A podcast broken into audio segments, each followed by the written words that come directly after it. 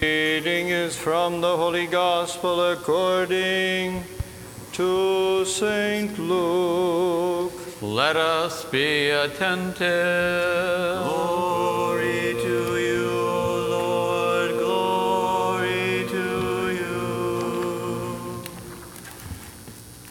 At that time, the feast of unleavened bread drew near, which is called the Passover. And the chief priests and the scribes were seeking how to put him to death, for they feared the people. Then Satan entered into Judas, called Iscariot, who was of the number of the twelve. He went away and conferred with the chief priests and officers how he might betray Jesus to them. And they were glad and engaged to give him money. So he agreed and sought an opportunity to betray him to those in the absence of the multitude. Then came the day of unleavened bread, on which the Passover lamb had to be sacrificed. So Jesus sent Peter and John, saying, Go and prepare the Passover for us that we may eat it. They said to him, Where will you have us prepare it? He said to them, Behold, when you have entered the city, a man carrying a jar of water will meet you.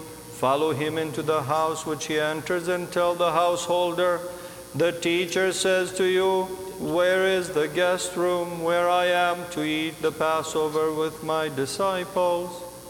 And he will show you a large upper room furnished. There make ready. And they went and found it as he had told them, and they prepared the Passover. And when the hour came, he sat at the table, and the apostles with him. And he said to them, I have earnestly desired to eat this Passover with you before I suffer. For I tell you, I shall not eat it until it is fulfilled in the kingdom of God. And he took a cup, and when he had given thanks, he said, Take this and divide it among yourselves, for I tell you that from now on I shall not drink of the fruit of the vine until the kingdom of God comes. And he took bread, and when he had given thanks, he broke it and gave it to them, saying, This is my body which is given for you. Do this in remembrance of me. And likewise the cup after supper, saying, This cup which is poured out for you is the new covenant in my blood. But behold, the hand of him, him who betrays me is with me on the table. For the Son of Man goes as it has been determined, but woe to that man by whom he is betrayed. And they began to question one another which of them it was that would do this. A dispute also arose among them which of them was to be regarded as the greatest. And he said to them, The kings of the Gentiles exercise lordship over them, and those in authority over them are called benefactors. But not so with you. Rather, let the greatest among you become as the youngest, and, and the leader as one who serves. For which is the greater, one who sits at the table or one who serves? Is it not the one who sits at the table? But I am among you as one who serves. You are those who have continued with me in my trials, and I assign to you as my Father assigned to me a kingdom, that you may eat and drink at my table in my kingdom, and sit on thrones judging the twelve tribes of Israel. Simon, Simon, behold, Satan demanded to have you, that he might sift you like wheat, but I have prayed for you, that your faith may not fail. And when you have turned again, strengthen your brethren. And he said to him, Lord, I am ready to go with you to prison and to death. He said, I tell you, Peter, the rooster will not crow this day until you three times deny that you know me. And he said to them, When I sent you out with no purse or bag or sandals, did you lack anything? They said, Nothing. He said to them, But now let him who has a purse take it, and likewise a bag. And let him who has no sword sell his mantle and buy one. For I tell you that the scripture must be fulfilled in me. And he was reckoned with transgressors. For what is written about me has its fulfillment. And they said, Look, Lord, here are two swords. And he said to them, It is enough. And he came out and went, as was his custom, to the Mount of Olives. The disciples followed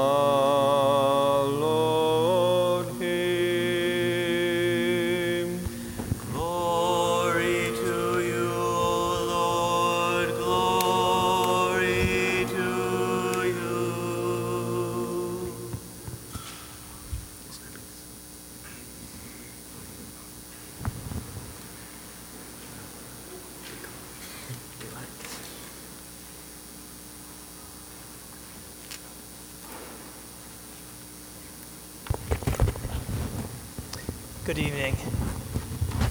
So tonight we're doing the um, the matins or Orthros service.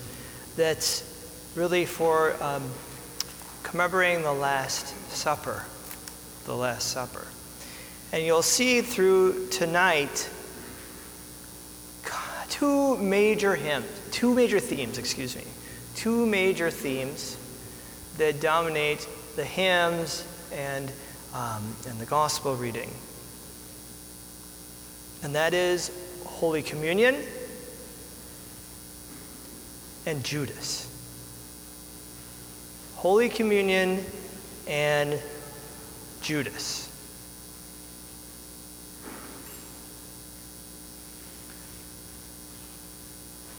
Sometimes some of the hymns that through the history of the church have been used the wrong way. Frankly, us Orthodox are not are among those who have had anti-Semitism in amidst us. Okay. But of course, when we read about and sing about Judas tonight and tomorrow and, and the next day, the point is not just to reflect on him historically, and certainly not to use that as some kind of excuse to be against others, but to look at ourselves. To look at ourselves. In the hymns today, there's this, there's, they have very two visceral kind of things that happen in life betrayal and union. Betrayal and union. And you think of some of the most intense emotions you've ever had in your life, and a lot of times they relate to those things. Union. Getting married. Seeing a good friend or relative that you haven't seen in a really long time. Dwelling in unity with your family. Union and betrayal. Someone who wronged you. A relationship gone wrong. Betrayal. The intense, the intense emotions that, that circle around these types of things.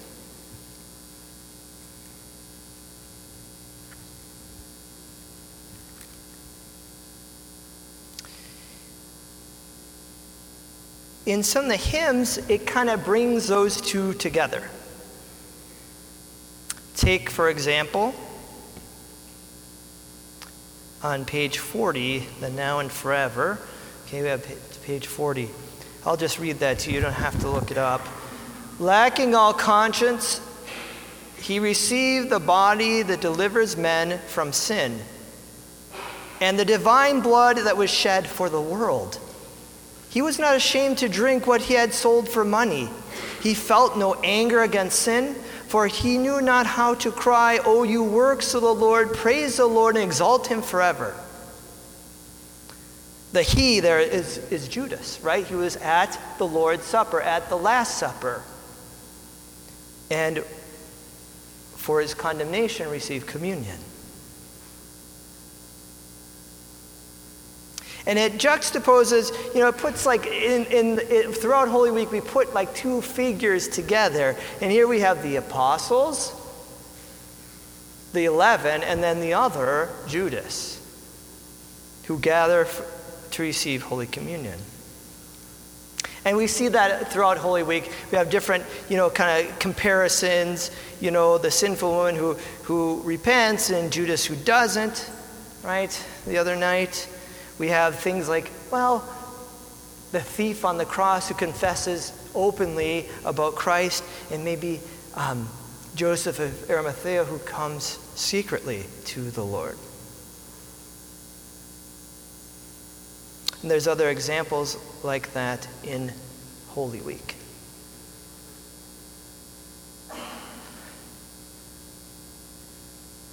And when we read these hymns, we don't only focus on the historical or what has happened, but of course we apply it to our own context.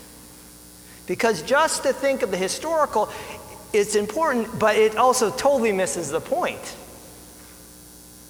We have to say, what about us? Are we like the apostles? Or are we like Judas? Are we coming to Christ in a worthy or an unworthy manner? Do we take Holy Communion seriously? And some of the hymns, you know, kind of sum this kind of thing up. For example, later towards the end, I'll read this from page 62, 52.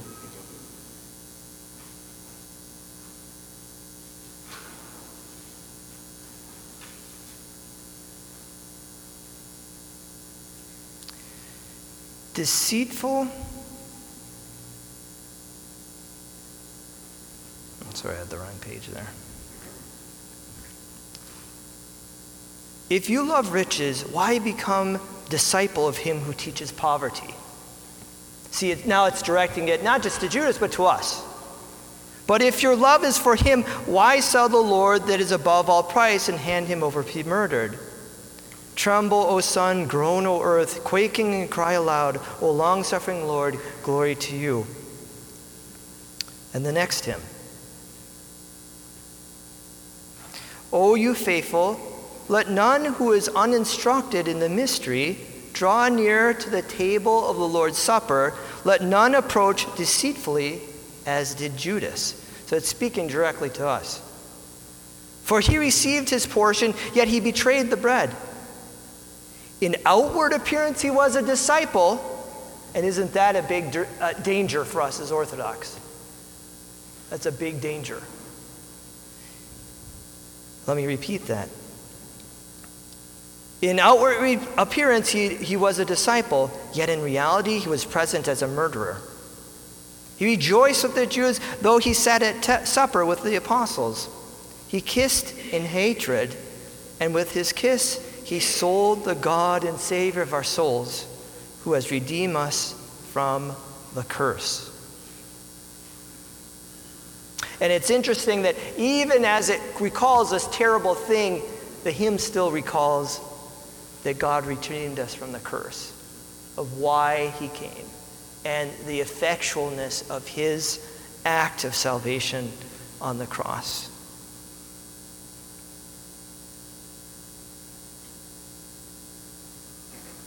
And the hymn that we just, uh, we just was just beautifully sung uh, the, as we were processing with the icon.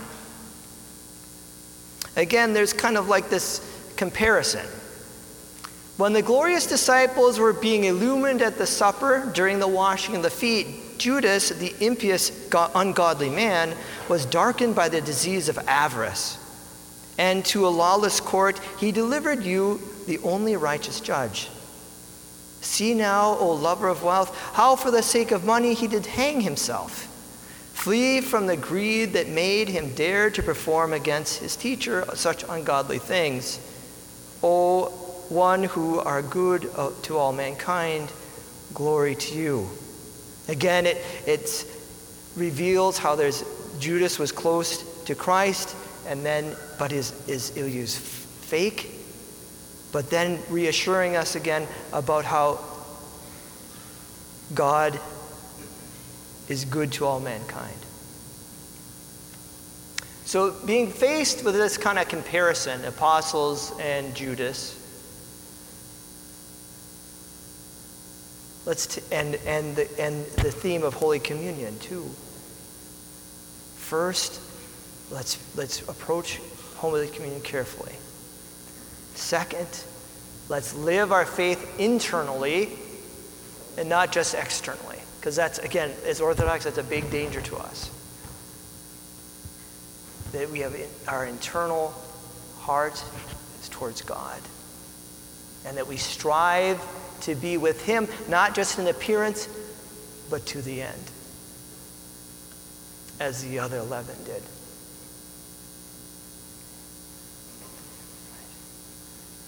God bless you.